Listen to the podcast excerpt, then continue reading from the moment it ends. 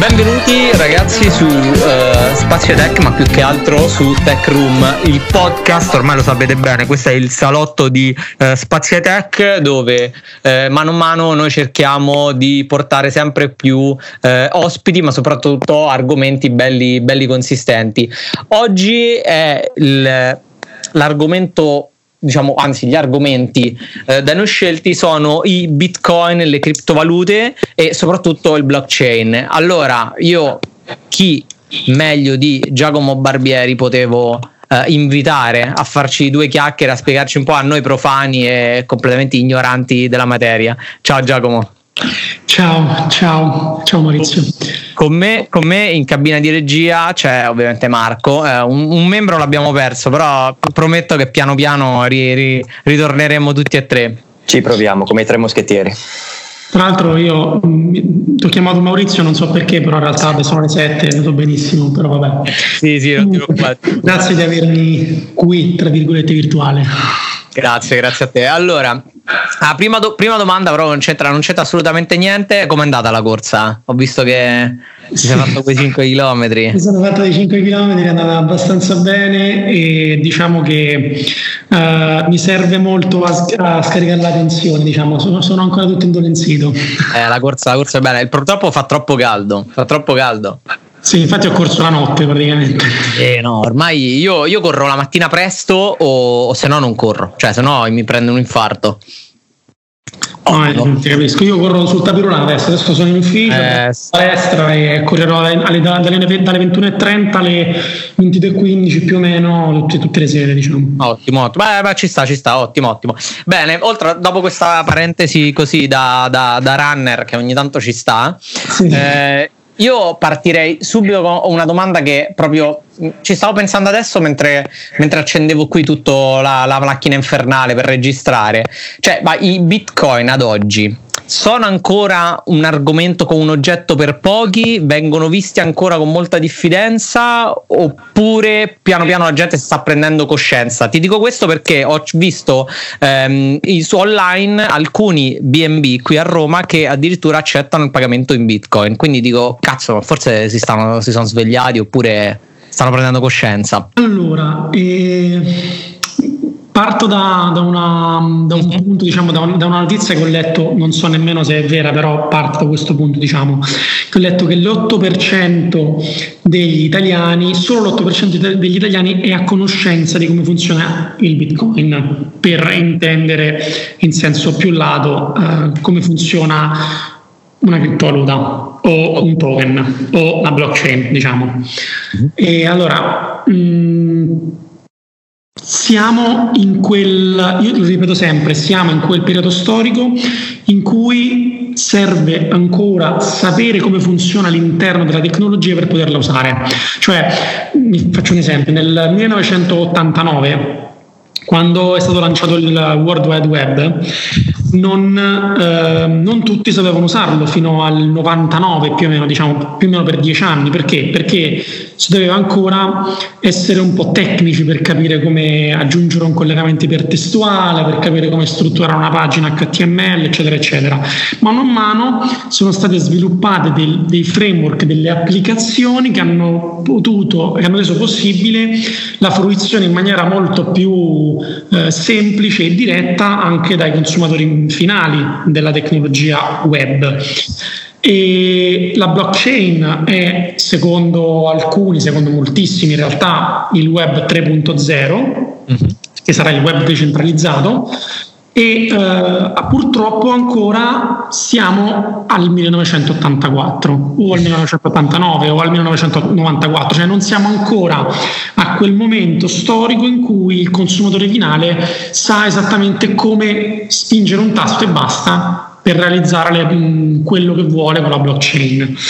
Ci sono, ci sono tantissimi trial, il mio, il mio lavoro di ricerca è proprio quello di capire eh, come sono le application, le applicazioni che eh, si possono, che, che, che si stanno diciamo, sviluppando in questi mesi. Tra l'altro ho, ho sviluppato un paper eh, negli scorsi mesi che non ho ancora pubblicato in realtà perché sto facendo un sacco di altre cose insieme ad Aurora Capolossi che è una, una delle responsabili di Cointelegraph, della parte del reparto social di Cointelegraph. E, anche lei, come lei, lei come me è una studiosa della blockchain, diciamo, uh-huh. e io non mi reputo un esperto, ma in realtà secondo me ce ne sono veramente, forse non c'è nessuno in realtà esperto di blockchain, quanto in realtà ci sono delle persone che sono, sono sviluppatori blockchain, non in senso okay. software, ma in senso proprio del, del, del, del senso generale del termine. No? Um, quindi dicevo, eh, partendo, tornando al punto di partenza, Oggi Bitcoin è una parola che fa paura a molti perché non è comprensibile. Uh, il binomio chiave pubblica, chiave privata, che è quel binomio che serve al, um, all'utente per capire quali sono i propri fondi, poterli visualizzare e poterli spendere, oggi è ancora un po' complicato. Banalmente una stringa di Bitcoin, stringa, un, un indirizzo pubblico di Bitcoin è una stringa di Mm, circa un 10, 15, 20, 30, 40, diciamo, dipende da se, una, se su blockchain Bitcoin, Ethereum o altre blockchain, comunque di una qualche decina di caratteri. Quindi già solo ricordarsi una, una, diciamo una sequenza di n caratteri è complicato invece del solito username password o semplicemente scansione biometrica. Okay. Ma, eh, io provo a riportare un po' la, la conversazione a questo ambito un po' del, dell'utente che si approccia, non dico da zero perché se ti approcci da zero forse non sei interessato e non sei eh, così pronto, come dicevi giustamente te, per eh, capire che cosa hai davanti. Però mi viene una domanda in mente collegandomi a un discorso molto interessante che hai fatto.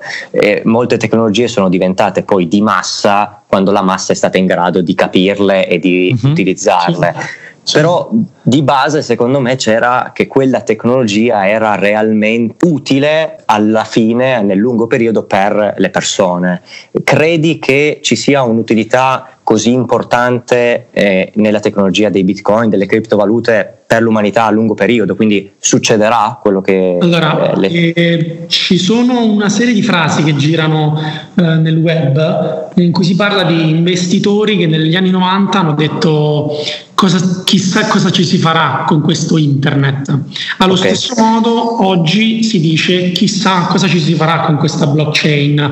Ci sono dei, dei simpatici schemi, schemi che sono in realtà dei meme che dicono ti serve una blockchain? No, usa un database distribuito. Mm. Io lo dico sempre, non, non smetterò mai di dirlo, la blockchain non è un concetto tecnologico, cioè la blockchain è un concetto culturale, sociale e politico prima di eh, fare, ehm, cioè sto portando avanti un progetto particolare di cui non posso ancora rivelare i dettagli, però se, se diciamo, verrà portato a termine tratterà eh, lo sviluppo della blockchain in termini non economici, mh, culturali proprio, cioè eh, la moneta come la intendiamo oggi, sicuramente c'è bisogno di una nuova moneta, ok? Facebook ha dato la sua risposta con Libra.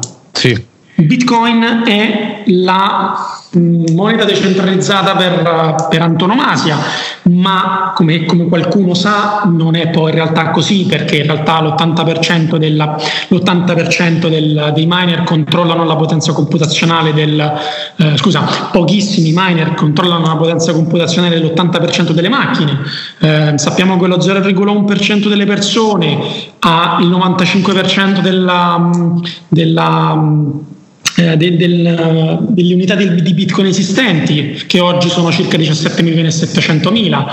Ehm, ci sono, cioè, nemmeno il Bitcoin è in realtà totalmente decentralizzato.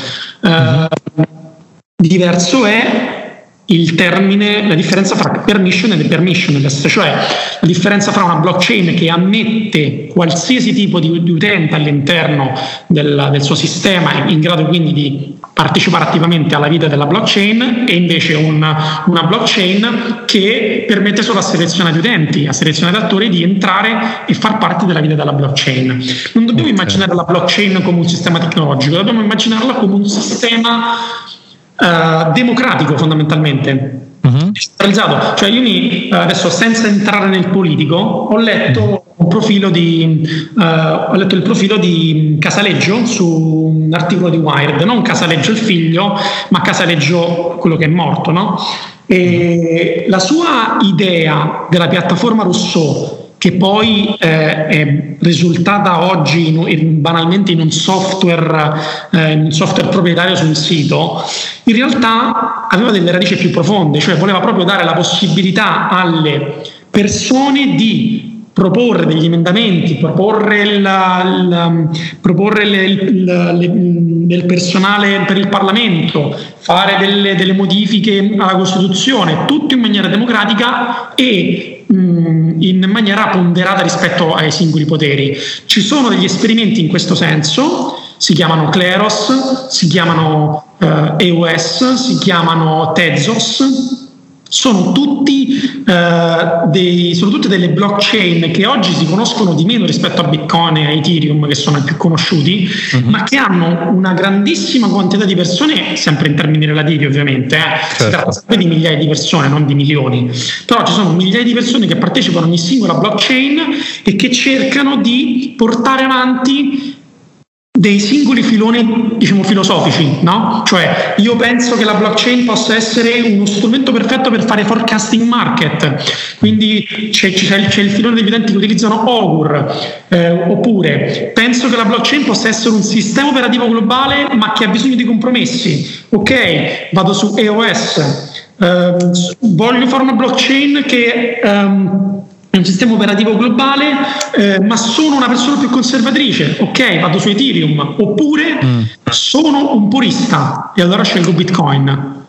Ok, quindi c'è una grossa frammentazione. C'è una grandissima frammentazione fra, eh, un, fra i filoni. Ci sono, mm-hmm. cioè, la differenza sta nel capire quali sono i filoni di pensiero mm-hmm culturali e quelli invece, invece, economici, perché i filoni di pensiero culturali sono quelli proprio per dire io penso che la blockchain potrà avere più senso se strutturata in questo modo.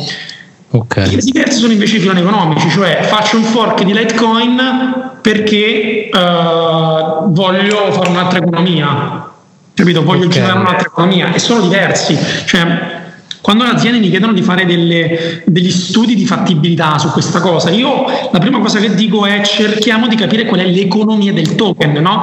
Ma l'economia del token non è detto che debba essere monetaria, mm. non è detto che devono essere soldi scambiati.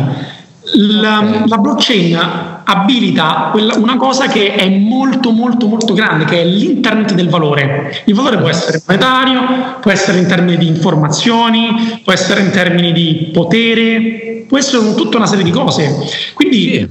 ci sono sempre, ovviamente, um, ci sono sempre più blockchain, cioè significa che ci sono come si direbbe mm, in inglese, come direbbe Apple in inglese, direbbe there's an app for that, no? c'è un'app anche per questo. Mm-hmm.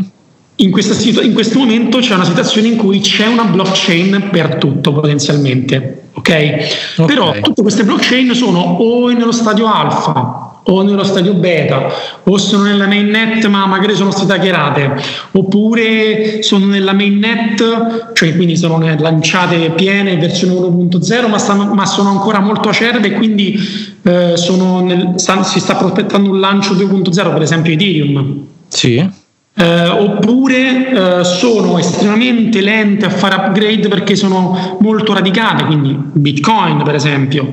Um, mm oh, scusate, quindi ci sono tutta una serie di ragionamenti per il quale, eh, cioè per esempio fare uno smart contract, no? il, il, il classico contratto intelligente, Um, banalmente uno può pensare sì, lo smart contract lo si fa con Ethereum. Questo in realtà non è vero propriamente, perché uno smart contract, defini- per la definizione di smart contract più pura, ok, è possibile farlo solo su Ethereum, ma semplicemente perché esiste un framework su Ethereum che permette in quattro passi di fare questa cosa. Ma se, un, ma se uno sviluppatore volesse avere una eh, una, un'affidabilità migliore in termini di performance, non in termini di velocità, ma in termini di stabilità. Eh, sicurezza. Eh, di sicurezza nel network, eccetera, eccetera, potrebbe utilizzare Bitcoin. Esiste, si possono fare gli smart contract anche su Bitcoin che sono in realtà chiamati script.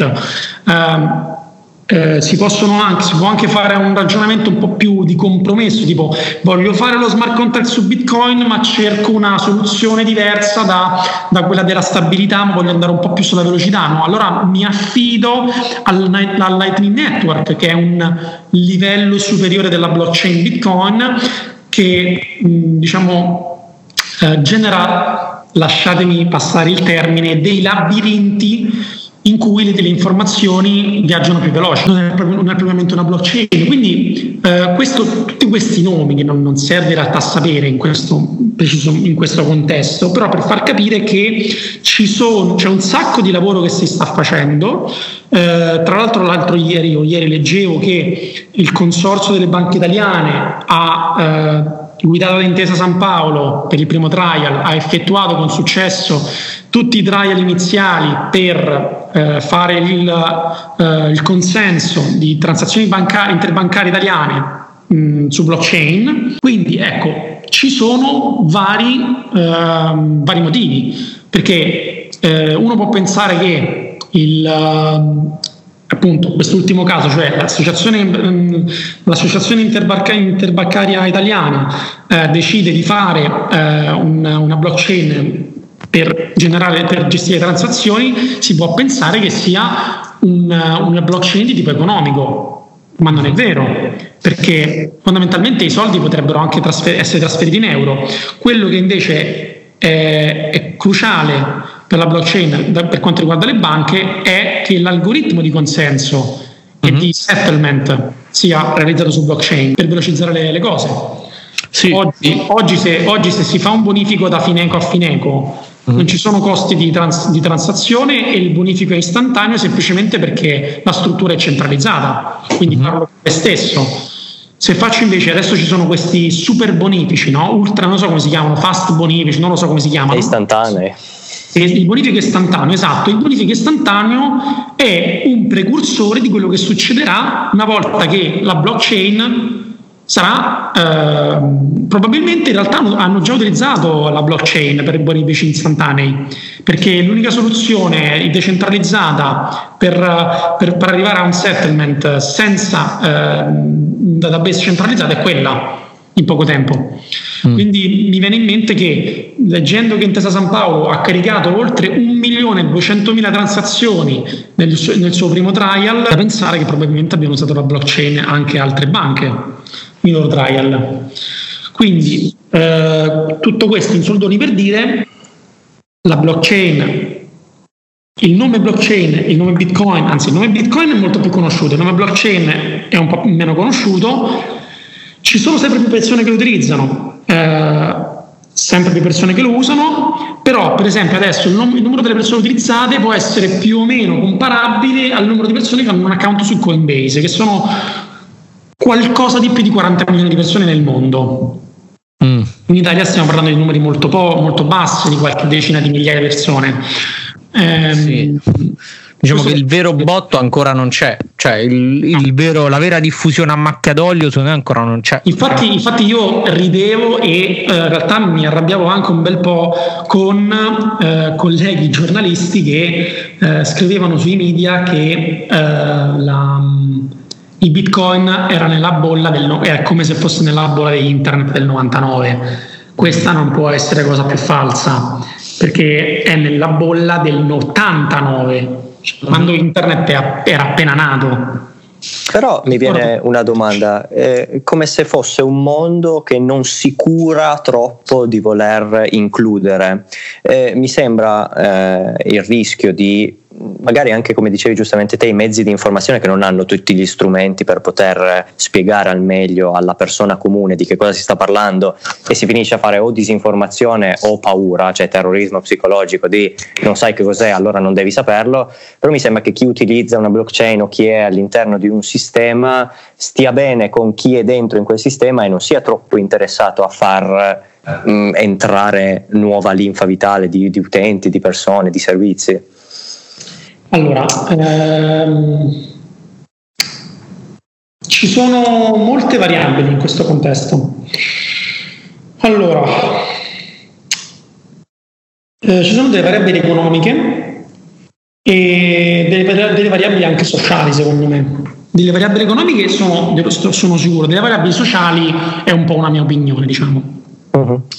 La variabile economica dovrebbe spingere sia l'utente a invitare nuova gente, sia lo stesso utente a non invitarne. Cioè, um, se, um, se un utente uh, invita un'altra persona, per esempio io eh, c'è stato il periodo appunto nel novembre 2017 che pubblicizzavo molto le, le criptovalute e tutti uh-huh. compravano e probabilmente come me altre migliaia di persone hanno fatto esattamente la stessa cosa. Quindi c'è stato un rialzo, c'è stata una crescita enorme di persone che a un certo punto hanno iniziato ad entrare su eh, mercati di scambio come Coinbase e comprare criptovalute non sapendo minimamente a cosa andavano incontro perché fondamentalmente eh, non, non, è che studi i white paper, non è che studi il sito della tecnologia, uh-huh. dici mazza ho visto che questo l'ha comprato a 2000 e mo sta a 4000, se lo compro a 4000 quando va a 6000 lo vendo e via. E così hanno fatto un sacco di persone, solo che a un certo punto è successo che a 20.000 è crashato il sistema, perché? Perché a un certo punto le grandi balene che avevano comprato tutto quanto avevano venduto tutto insieme Ok. Ehm, quindi a me conviene farti entrare perché, io, perché, tu che entri alzi il prezzo perché compri a prezzo di mercato. Ok, uh-huh. cioè, tu vuoi comprare in fretta, quindi compri a prezzo di mercato sui, sui mercati di scambio. Comprando a prezzo di mercato alzi automaticamente il prezzo perché sei disposto a pagare qualsiasi cosa. Ok? Certo, pur di farne parte. Pur di comprarlo, esatto. Cioè. E diverso è invece il fatto, cioè, il contro, cioè io non ti voglio dentro perché secondo me se tu entri li togli a me. Capito? Mm-hmm. Mm-hmm. Sì, questo o, o più in, mm, mi sembra di poter vedere, come dicevi giustamente te, due ambiti specifici di idee, che uno è economico, quindi voglio che questa economia, nel caso del Bitcoin o di altre criptovalute, possa essere un investimento, oppure possa esserci dietro nei servizi un'ideologia, cioè io voglio portare avanti la mia idea, voglio portare avanti eh, questa utilità e sono due cose diverse, cioè il fatto di voler dire faccio un investimento puro e crudo oppure voglio sviluppare un determinato settore.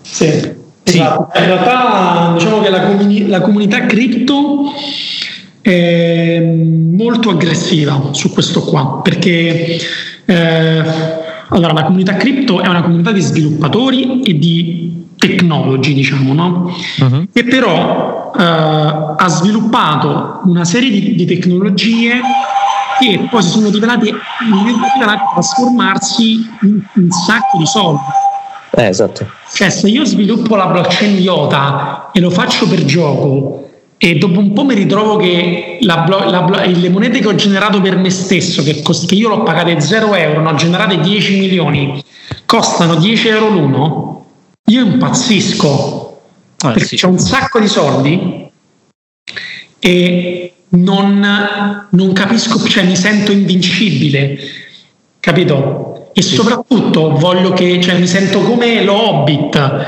cioè, cioè voglio proprio, no, non come l'Hobbit, scusate il riferimento, quello che diceva il mio tesoro, non era il mio, non era. come Gollum. Gollum. Sì, esatto, come Gollum, un lapsus. Eh, come il Gollum, no, quindi leggevo degli articoli in cui a dicembre del 2017 c'erano i crypto, c'erano i millennial crypto millionaire, che erano delle, dei ragazzi della nostra età fondamentalmente che avevano comprato bitcoin nel 2010 magari o con, tramite giochi online per dirti, avevano vinti, magari avevano vinto pure 200 bitcoin. E nel 2017 erano talmente ossessionati da questa cosa perché poi essendo il bitcoin un bene, def- un bene deflattivo cioè un bene che più aumenta, il, più aumenta il tempo e più c'è probabilità che si apprezzi eh, ti, ti, tiene agganciato a, a, tenerlo, no? Lo vuoi tenere il bitcoin perché se tu sai che oggi una, una cena la paghi un bitcoin e sono 20 euro, ma quei soldi se tu non li avevi spesi magari ce ne avevi 300 Uh-huh. No? Tipo io che ho pagato una sera una, una, una cena un, in un meetup Bitcoin, ho pagato una cena in Zcash uh-huh. e erano 35 euro di, di Zcash uh-huh. e dopo sei mesi quei 35 euro sarebbero stati 325 euro. Quindi da quel momento miei, le mie criptovalute le tengo ferme e non le muovo da due anni. Ok. Semmai o le compro, ma in realtà sto cercando anche di non comprarle, magari se c'è qualche lavoretto al volo così nella community crypto mi faccio pagare in Ethereum o in Bitcoin, okay. ma in Bitcoin non paga nessuno perché sono tutti a tenersi lì. Comunque c'era questa, questa, questa, diciamo, questa, eh, questa leggenda, in realtà non è, non è secondo me troppo non valida, di gente che diceva ma mi compro una macchina oggi o me li tengo e aspetto che me ne compro tre domani? Ma mi compro oggi o aspetta e mi compro una cena da bottura domani? Mm. Vedo. Però non si rischia di creare sempre più divario fra economia virtuale e reale, perché i, i soldi che non spenderei eh, nell'economia virtuale della cena della perché macchina, non li fai girare eh, esatto, cioè non finiscono ad alimentare comunque una serie di economia che serve, cioè non, non, penso che un domani fra x anni, che x può essere 5 piuttosto che 10, vivremo solo in un mondo cripto.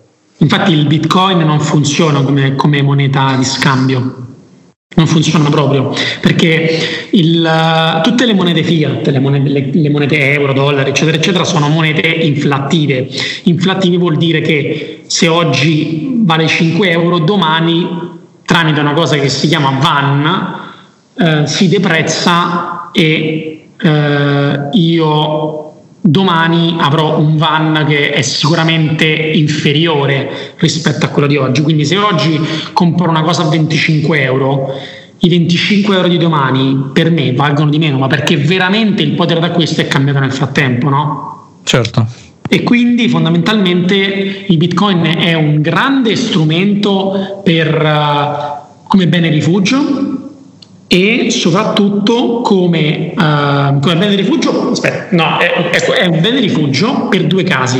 Uno, per i casi in cui la moneta dello stato corrente è estremamente volatile e due, è un, um, un oro digitale, cioè tu lo, lo cioè in, per, paesi, per, paesi in, per, paesi, altamente sviluppati, quindi io che invece devo comprarmi una casa mi compro un pezzo di bitcoin alla volta. Okay. E quindi fondamentalmente al pari della casa che si apprezza perché genera una rendita, fondamentalmente, cioè non è che la casa, cioè la casa può anche non apprezzarsi, però fondamentalmente con il fatto che genera una rendita per me è come se lo facesse, perché ogni mese, ogni anno genera un profitto per me, no? Uh-huh. Quindi anche se io compro una casa a 500.000 euro e poi comunque la casa forse anche diminuisce di valore, però il rendimento che mi sta dando è comunque in totale, cioè nel, nel lungo termine, sarà maggiore di quanto l'ho pagato. E, ehm, quindi per esempio un, un, um, un esempio molto molto calzante quello che è successo, anche, anzi che sta succedendo in Venezuela. Uh-huh. Allora, noi sappiamo che oggi un bitcoin adesso vale circa 10.000 euro, no? Qualche mese fa un bitcoin valeva 6.000 euro. Ok, nel momento in cui qua in Italia valeva 6.000 euro, in America 6.500 dollari, in Germania 6.000 euro, eccetera, eccetera, in Venezuela un bitcoin valeva 154.000 dollari.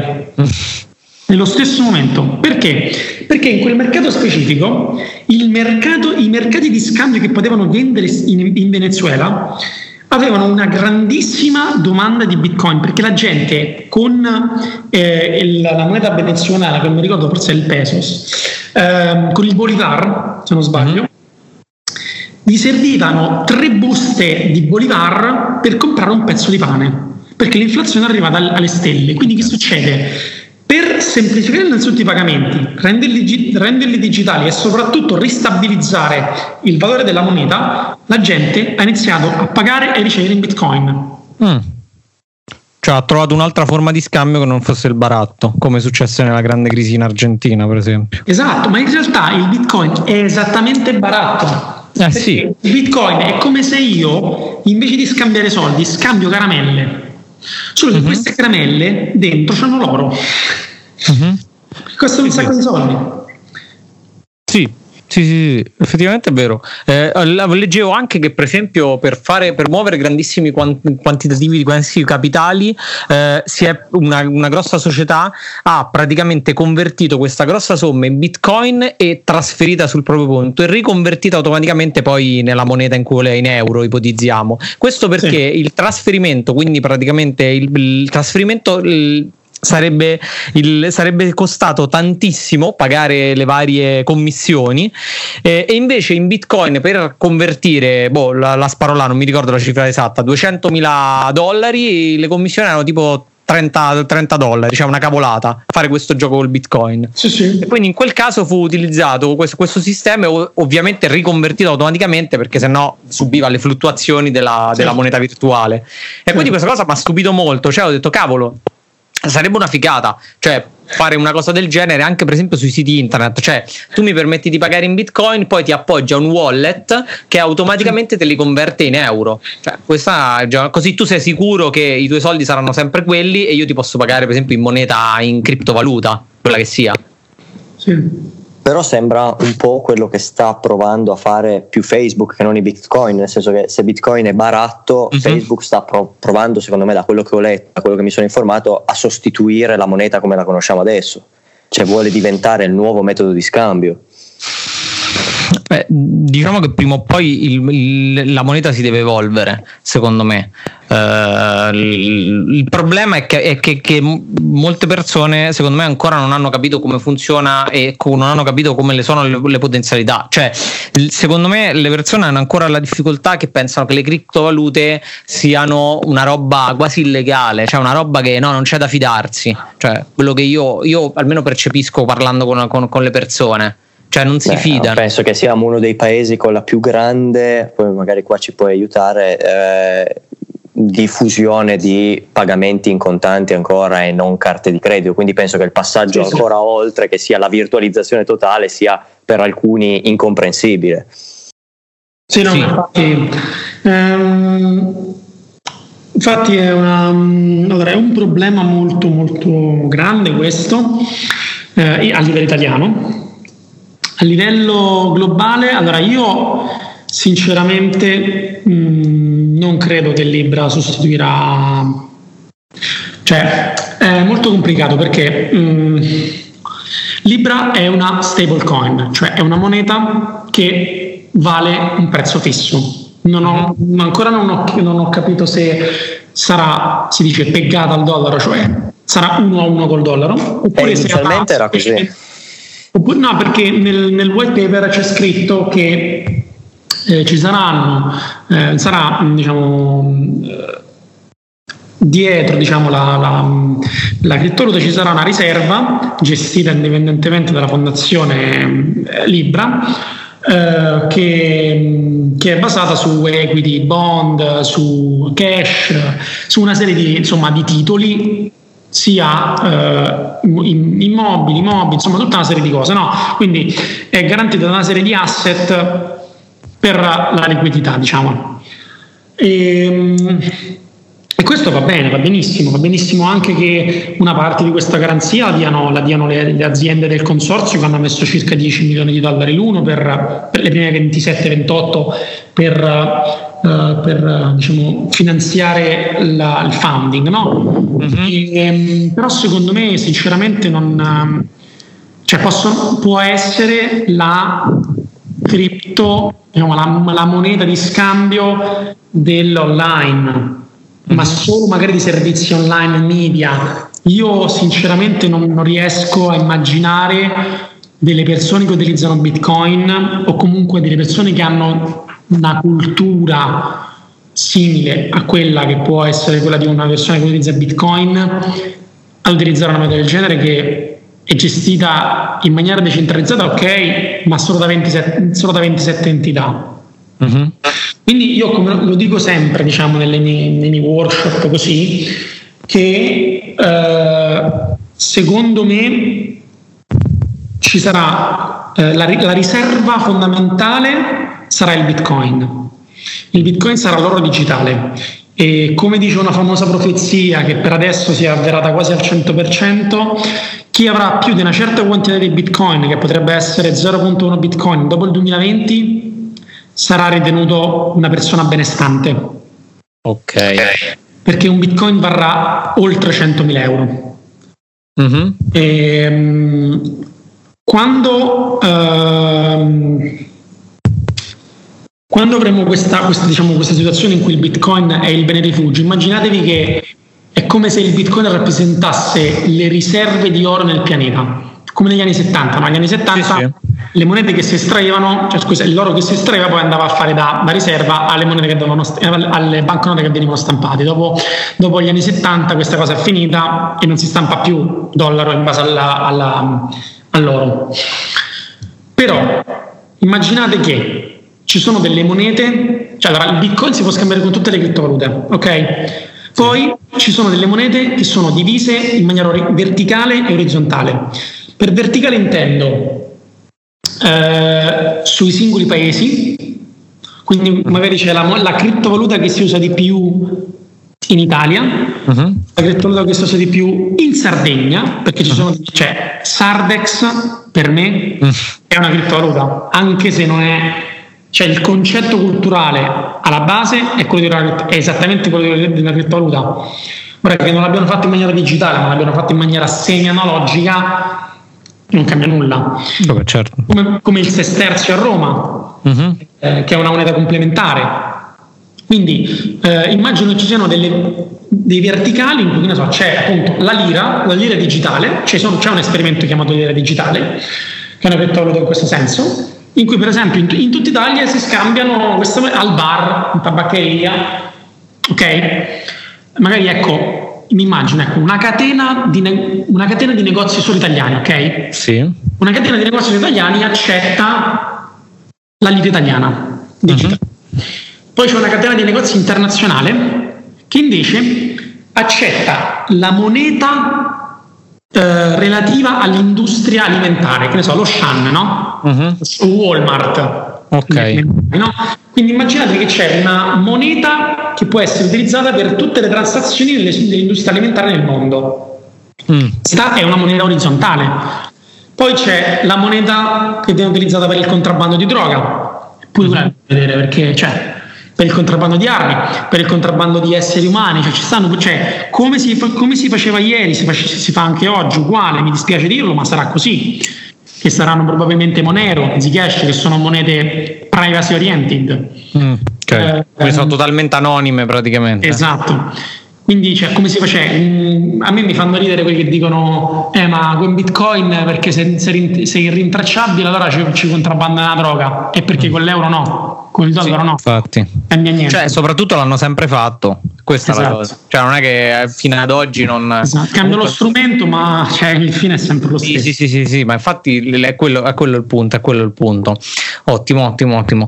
Eh, ma bisognerà, bisognerà cambiare. Secondo te, quale sarà il. il ti, ti, ti, rubo giusto gli ultimi 5 minuti, poi ti lascio. E, e, secondo te, quale sarà il prossimo passo? Comunque, l'evento che cambierà totalmente da qui ai prossimi 5 anni? Cioè, allora allora, secondo me uh-huh. eh, sarà il momento nei prossimi cinque anni in cui noi non parleremo più di moneta fiat. Okay. Non parleremo più di euro, non parleremo più di dollaro, ma ci confronteremo con il bitcoin, ci confronteremo con la libra, ci confronteremo con uh, il Monero, con l'Ethereum e sembra difficile, ma secondo me non lo è per niente uh-huh. perché stanno crescendo non in maniera esponenziale ma in maniera capillare. Ok. okay. In maniera esponenziale vuol dire che io sono centralizzato e riesco a spammare su tutto il mondo ed avere tipo una, una scale up, no? tipo una startup uh-huh. che sta stando a scadere su tutti i mercati. No, scalerà in maniera locale, ognuno con il suo motivo. Okay. E quindi secondo me, a parte che eh, tra un paio d'anni dovrebbero esserci più o meno 19 milioni di unità di bitcoin minate, mm. eh, quindi si sta arrivando alla fine dei bitcoin. Mm-hmm. E se tutto va bene, entro la fine di quest'anno, secondo le previsioni, diciamo che sono state sempre, cioè secondo le previsioni di questo fantomatico profeta che per adesso non ha mai sbagliato, un bitcoin dovrebbe arrivare a 100.000 euro, 100.000 dollari, diciamo. Ok. Euro. E quindi non è tanto una questione di soldi, è una questione di autorità. Il bitcoin viene consacrato come bene rifugio Ok, cioè come proprio come investimento, cioè come tu dici io invece di comprarmi che ne so, boh, una casa investo sul Bitcoin. Esatto. Okay. Però se la storia dell'uomo ci ha insegnato una cosa, che i grandi cambiamenti solitamente non sono avvenuti con discussioni propriamente pacifiche, anzi c'è il rischio che succeda questo cambiamento di ideologia perché qualcuno lo impone. È una certezza, è una certezza. Perché il Bitcoin, il Bitcoin sta aprendo una faida tra coloro che reclamano la decentralizzazione e la... Allora, il Bitcoin è nato da, da un'idea, dall'idea di rendere liberi gli uomini dalle, dalla stregua della società finanziaria in cui siamo, in cui siamo messi. No? Uh-huh. Il Bitcoin è stato rilasciato proprio dopo la crisi del 2008, no? Sì. Quindi capite che eh, non, cioè c'è una, un senso di appartenenza delle, dei puristi Bitcoin, in realtà anche della community crypto, a fondare la propria conoscenza e il proprio sviluppo su dei cardini principali, cioè la banca non deve entrarci niente, infatti ci sono alcune cripto che non sono ritenute tali, tipo Ripple. Mm-hmm. Ehm, io devo avere i miei fondi, cioè devo essere il padrone dei miei soldi. Quindi è come avere del cash digitale, cioè io non li sto affidando a nessuno. Cioè io quando, quando faccio i miei workshop faccio vedere da poco tempo in realtà perché me ne sono accorto da poco tempo, faccio vedere una clip di Enrico Bignano uh-huh. in cui lui va alla banca e gli dice eh io sono venuto qua perché, perché eh, vorrei dei soldi, mi servono 1000 euro. E allora il direttore della banca gli fa e come gli servono 1000 euro? E che ci deve questi 1000 euro? Mi fa eh no, eh, cioè moglie si è rotta la lavatrice mi ha detto va a comprare e, e quindi servono 1000 euro ma lei è sicuro che deve prendere questi 1000 euro? ma, non, ma, non, ma, non, è che ma non basta riparare la lavatrice. E allora lui gli fa: No, eh, io vorrei questi soldi. E allora lui gli fa: Signor Bignano, lei deve sapere che noi i suoi soldi, quando ce li dà, li teniamo come se fossero nostri. Infatti, sono nostri, quindi che me li chiedi a fare? Capito? Questo per dire che quando noi stiamo dando, cioè io anche ho dei soldi in banca, no? Certo. Quando noi facciamo un deposito, noi, non, noi stiamo lasciando, stiamo trasferendo la responsabilità dei nostri soldi ad un'altra persona, ad un altro ente che li garantisce per noi. Noi ci fidiamo perché abbiamo l'assistenza clienti, abbiamo, quindi possiamo, cioè se ci guardiamo la password, eccetera, eccetera. Però se, quel, se un giorno fanno una, una, leva, una, leva, una, leva, forzata, se un giorno eh, fanno, non lo so, qualsiasi cosa, cioè i soldi possono essere controllati in maniera molto semplice tramite la blockchain, però tramite la banca i soldi sono della banca. Noi li prendiamo solo in prestito. Sì, più che altro tutta la, la grande mole di ricavi che può esserci da soldi, perché io so di avere x mila euro in banca piuttosto che eh, non rimangono fissi lì, cioè io li vedo lì ma non sono miei, quello che dicevi te è correttissimo, no. nel senso che... Se, eh, tutto, se tutto, il mondo, se tutto il mondo nella, nella, nel, nello stesso, nello stesso andasse a prelevare finisce, finisce andasse tutto. a prelevare più del 5% della, loro, della propria disponibilità, il sistema collasserebbe. Sì, ma guarda quello che è successo in Grecia.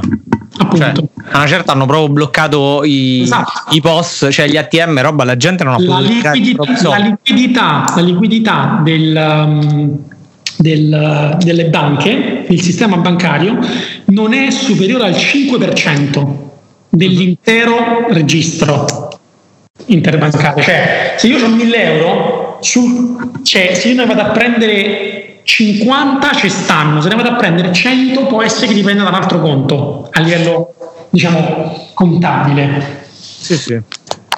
Perché poi vengono reinvestiti, vengono cioè, utilizzati ah, dalla banca stessa. Esatto. Cioè, esatto. Per investire in CDP, in cassa deposito e prestiti piuttosto che altro. Sì, sì. Assolutamente, assolutamente, è vero, è vero.